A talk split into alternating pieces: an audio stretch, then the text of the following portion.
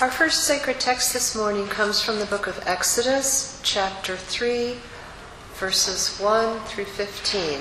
And you can find this in your Pew Bible on page 48 of the Old Testament. Moses was keeping the flock of his father in law, Jethro, the priest of Midian.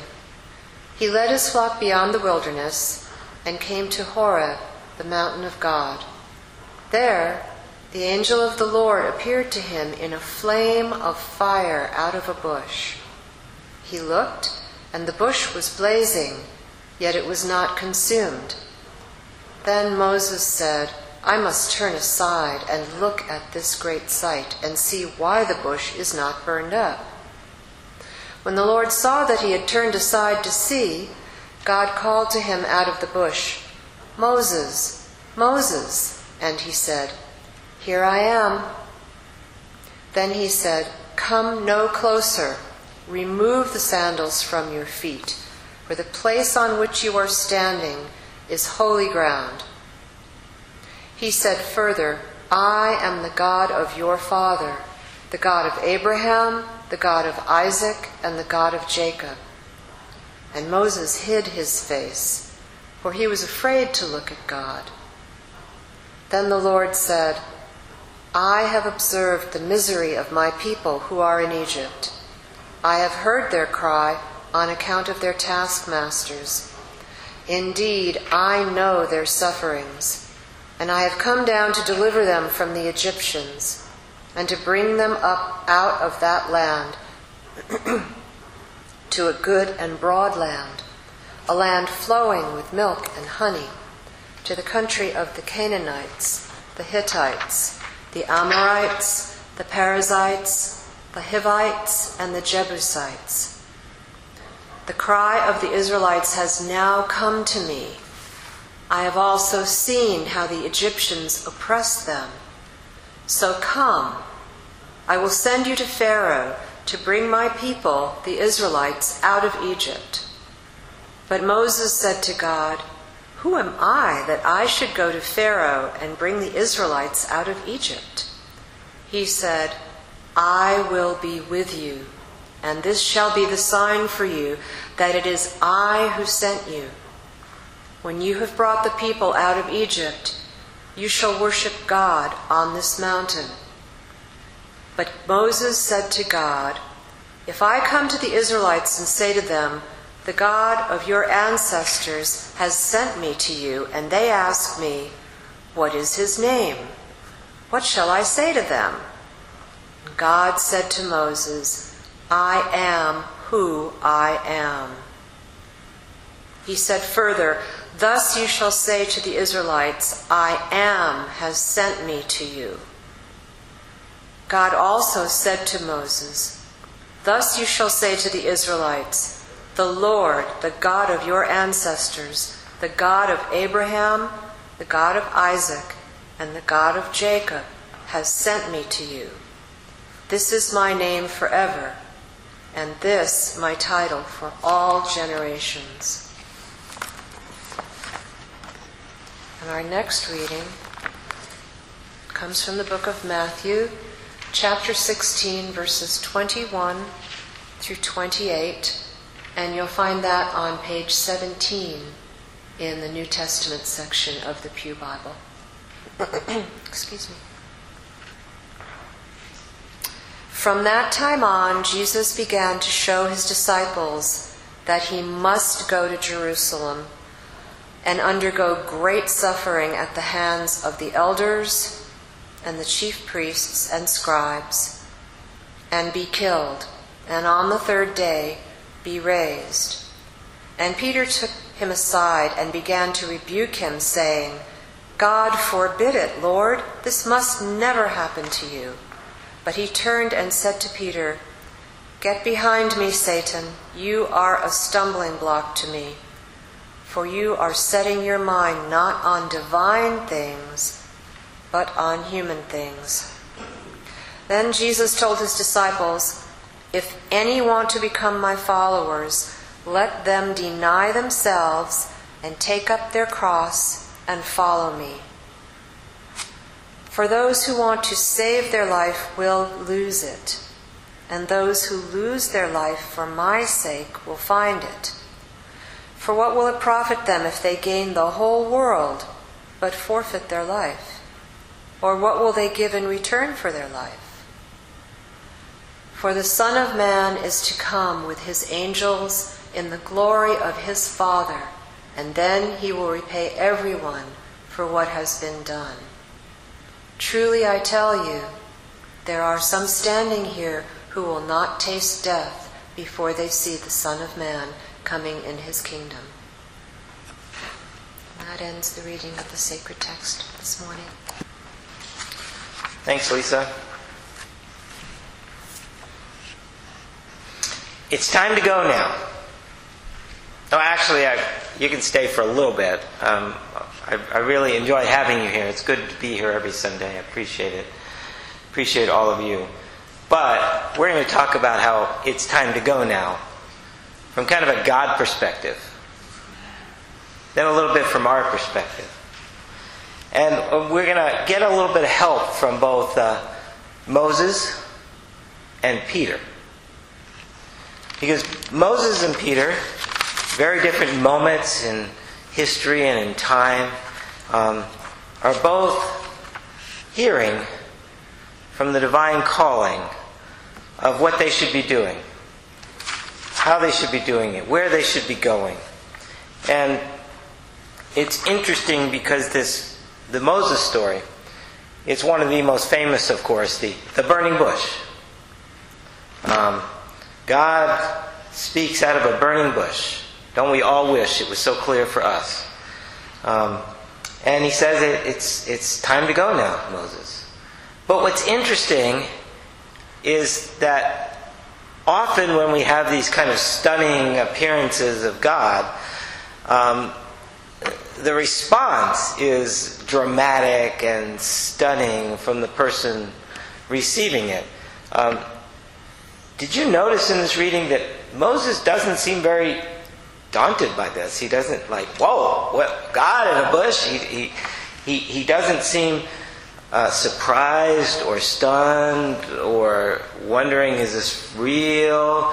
Um, he actually has a certain comfort level. He, it says he even turns himself a little bit so he can see better from, from a different angle. Um, he's kind of leaning into this experience. So that's one of the interesting things to, to see about Moses here. And I was, as I was preparing this week, I was uh, reading someone else writing a little bit about this passage, um, and they said something really interesting because I think we sometimes we kind of load assumptions into certain things in these stories, such as Moses is told by God to to uh, remove his shoes because it's sacred ground. And I know where I always tend to go. It's kind of like, yeah, this is the holiest, the special place because I'm here, I'm God, and, and, and all of this, and and you've got to do great honor and homage. And but you know, it actually doesn't really say that, and and we kind of put that into it often. So I heard another little take on it, and I was thinking about this. I, you know, I, I love I love summertime. Okay, I'm ready for a little bit of rain now and a little more cooler days here and there. But I love summertime because, you know, most of the time I can just go around in a t shirt and shorts and barefoot. How many of you like that? I don't know how many of you like that, but it's like I feel like I can breathe, yeah, and I feel like I'm kind of freed up, and, and it's it's for me, it's one of those ways where I can just relax into myself, and I when I do that, it's like uh, that the face we wear where we're, others have expectations of us and we're trying to stand up and meet the expectations of others or even God. I feel like in t shirt and shorts and barefoot, I can just relax and just be me and kind of let go of all that for, for a few minutes, all right? And so when I was reading this week, it, there was a suggestion that that's actually what God is asking Moses to do.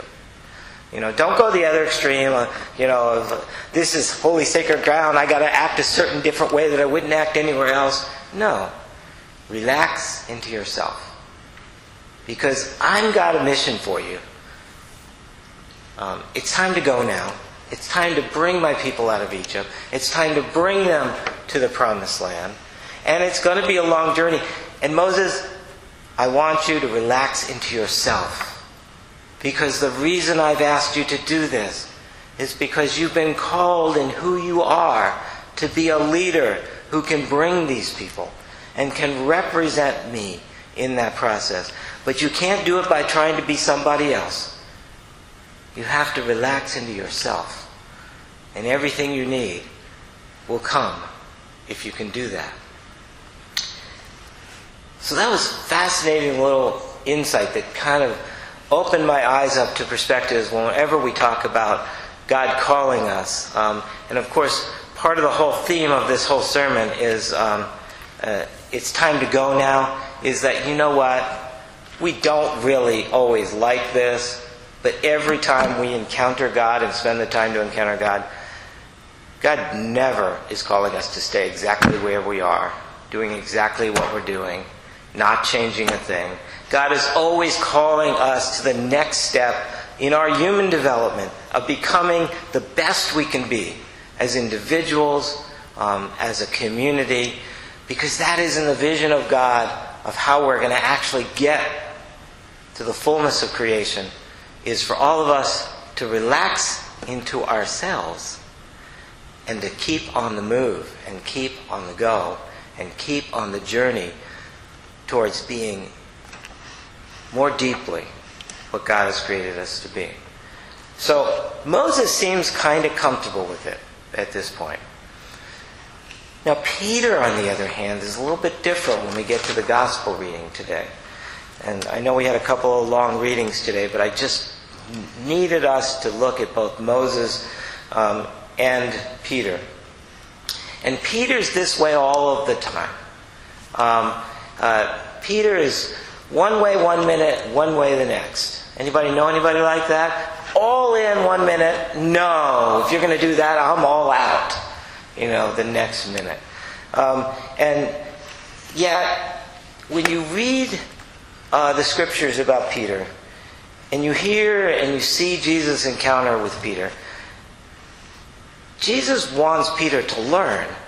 Peter wants, uh, Jesus wants Peter, yes, to be on the go of becoming more, but he doesn't want to change his personality. He doesn't want to change that passion that he has that makes him go from one direction to another. He wants him to learn how to relax into himself so he's not so hyper about it all. Uh, and be able, therefore, to live more faithfully what he's being called to do as another kind of leader that's being called to lead the people out of whatever is holding them back into their new time, their new liberation. And, uh, you know, Jesus, I think, understood very much who Peter was because he always uses really harsh language with him, one direction or another, a really strong language, I should say. One minute he's praising him for, yes, you were right, you got it. And the next minute it's, get behind me, Satan. Because Peter doesn't understand yet that on the journey, you have to do some things you've never been asked to do before. You have to die to yourself. You have to pick up your cross. And if you're going to be a follower of Jesus, you can't stay in one place. Anybody ever followed anything and just stayed still? You can't stay still. You got to be on the move, don't you, to follow. Um, so Peter's still kind of learning this. He's learning that this is a different path. And he's learning about the path. And he's learning how to relax into himself and be himself in the process. And if you put all the passages about Peter together, you kind of begin to see that coming together. So we have these two interesting examples today. And it made me think about something. Um, this is just kind of the way my mind works, and I read these kind of things in a lot of books. You know, how do you explain something? You put it in a framework, and sometimes you put it into four quadrants, right? You ever seen anything like that? So I'm going to hand you out something I just hand wrote. So, um, can I give it to each of you here? Shouldn't take too long to get it to you. Um, I think it relates to our journey of it's time to go now. No matter what our age or what our situation in life is, it is time to go now.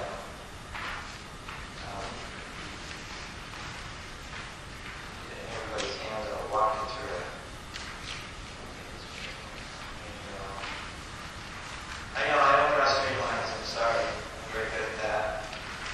Not one of the gifts I can do.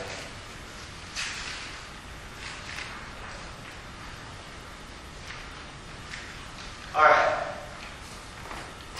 So now you can actually fill this in for yourself at some point if you want to, um, and put different things in the boxes. But let me explain how it's structured. Um, across the top, you see it could be I, it can be we. We don't want. You ever say, somebody says, you should do this? And I say, I don't want to, right? Or we don't want to. And then on the right side, it's we do want to. Okay? Or I do want to. Now, this all relates the want or not wanting to to what our situation is in our personal life, our church life, our community life, our culture, whatever it might be. Uh, and sometimes the current situation we're in is bad. You see that on the left side. Sometimes the current situation is good. Okay? So on both sides of this quadrant, you have uh, one positive and one negative. So now you bring them together. So that first quadrant on the left, upper left, is when the current situation is bad and uh, I or we don't want to do something about it. Uh, one example of that might be, and I don't, I haven't gotten far enough with this to have good examples for every one of them yet. Um, but one example of that is addiction. Often, when people are addicted, drugs, alcohol, whatever it might be, it can be a lot of different things. They know it's bad. They might even know all the harm it's doing to them, but they've not gotten to the point where they want to do anything about it, where they feel like they can't do anything about it. And so, those are things in that that kind of quadrant as well. That can happen in organizations, it can happen in churches as well. We might know something bad about our situation, but it's going to require us to address it, to do some things differently, and maybe we don't want to. You know? Um, so that's one example. Now I'll take you down to the bottom left uh, quadrant. Um, this is where your um, current situation is good, um, and you don't want to do anything about it because you just want to stay there. Um, you can kind of think of the story of uh, when Jesus, another one of those stories, when Jesus takes uh, Peter, James, and John up to the mountain, uh, and uh, they want to build tents. It's Peter again wants to build. A, want to stay there. This is a good experience. I don't want to go anywhere else. And Jesus basically say, no, this is just a moment, um, and it's going to be time to go now. You can't build a stationary place to be. And often, when our situation is good, we want to just stay there, but we can't stay there. Time moves on, situa- other situations around us move on. And the question is how do we come from that situation and move to another good situation that is, in a sense, further down the road towards all of God's hopes and dreams for us? Now, in the upper right hand quadrant, the uh, current situation is bad um, and we want to do something about it. All right? So the current situation is bad, and we want to do something about it.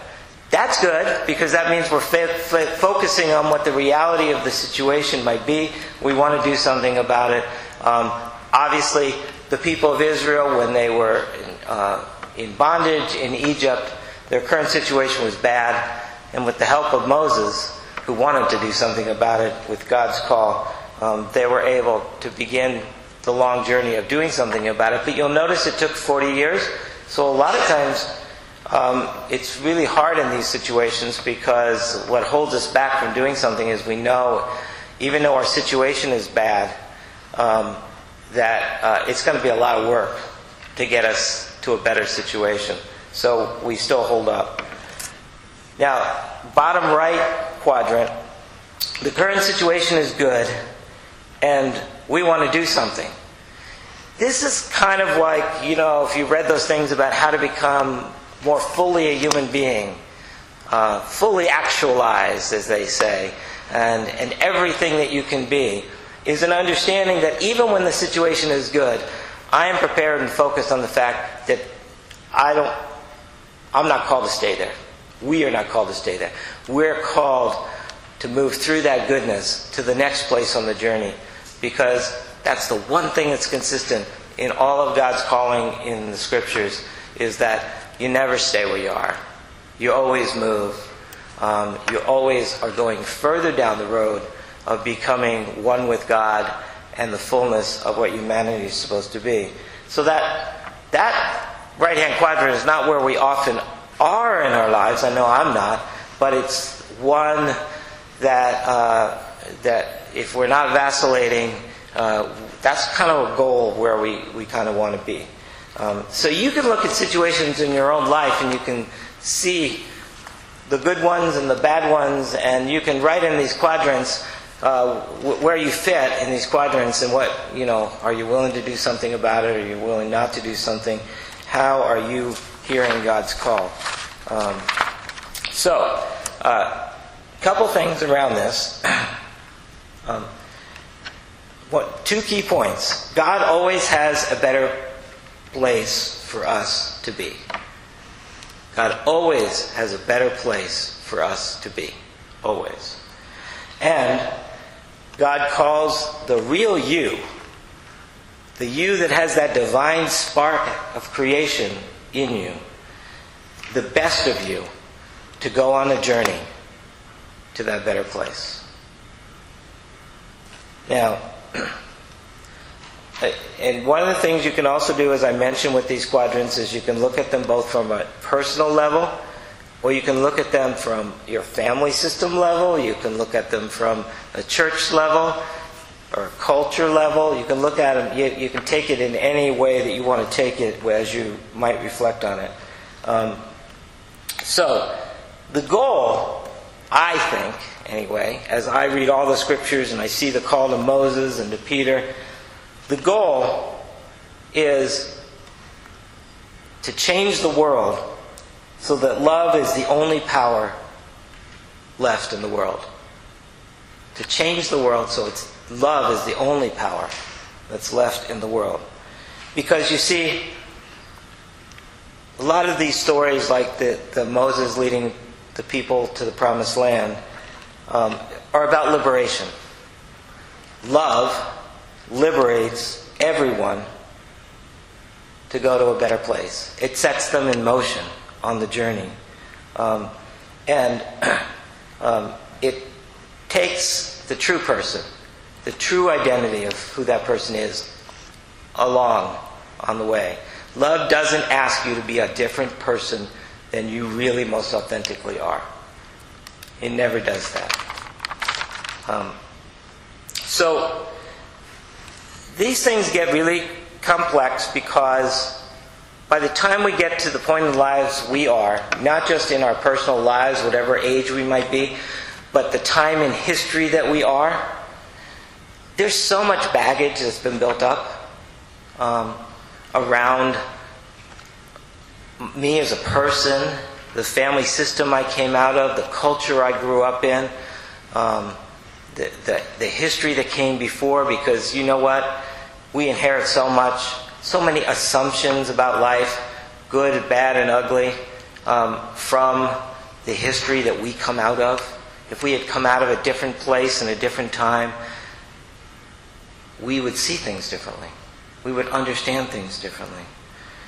You know, the, the, the ugly head of, um, of racism is being discussed, obviously, in our country again. Um, and we see that that has been part of our history, along with a lot of good things, but it's been one of those bad parts of our history. It's been a bad part of human history, but it has a particular way it played out in our country. And we see that we haven't totally gone to another place yet. That it's still there in subtle ways often, and in very dramatic ways um, other times. Uh, and we can see that with so many of the other uh, issues that we debate and get angry with each other about today. You know, every time uh, one of those issues gets you mad when somebody says something, it means it's one of those things that's within our, our communal culture, our communal DNA, that we haven't really journeyed far enough to get through it to a better place yet. But God is always saying, we can do it, but we're going to end up being too often like Peter, saying, but not that way, Jesus. Not that way. Can I follow you, Jesus, but can we do it my way instead of that way? Dying to myself, to my own ego, picking up my cross and following. Jesus, you picked up the cross for me, right? Uh, why do I need to pick it up? Why do I need to do that? You know, there's probably actually an infinite number of sermons and conversations that can happen around these two important stories of Moses' call from God to go and to make sure that God's people are liberated and get on that journey to the promised land. And Peter's struggle with wanting it, but not sure he wants to do it the way Jesus has it planned because there's got to be a little bit easier way. These are stories that are stories, frankly, of our lives, uh, of our communities, um, of our history. Um, and we go back to them over and over again because every time, kind of like what I was able to see this week in, in taking the shoes off and going barefoot, um, you, you, you get a different insight into what we can do to accept the call from God. It's time to go. Now. Don't stay where you are. I have a better place for you. It's time to go. Now.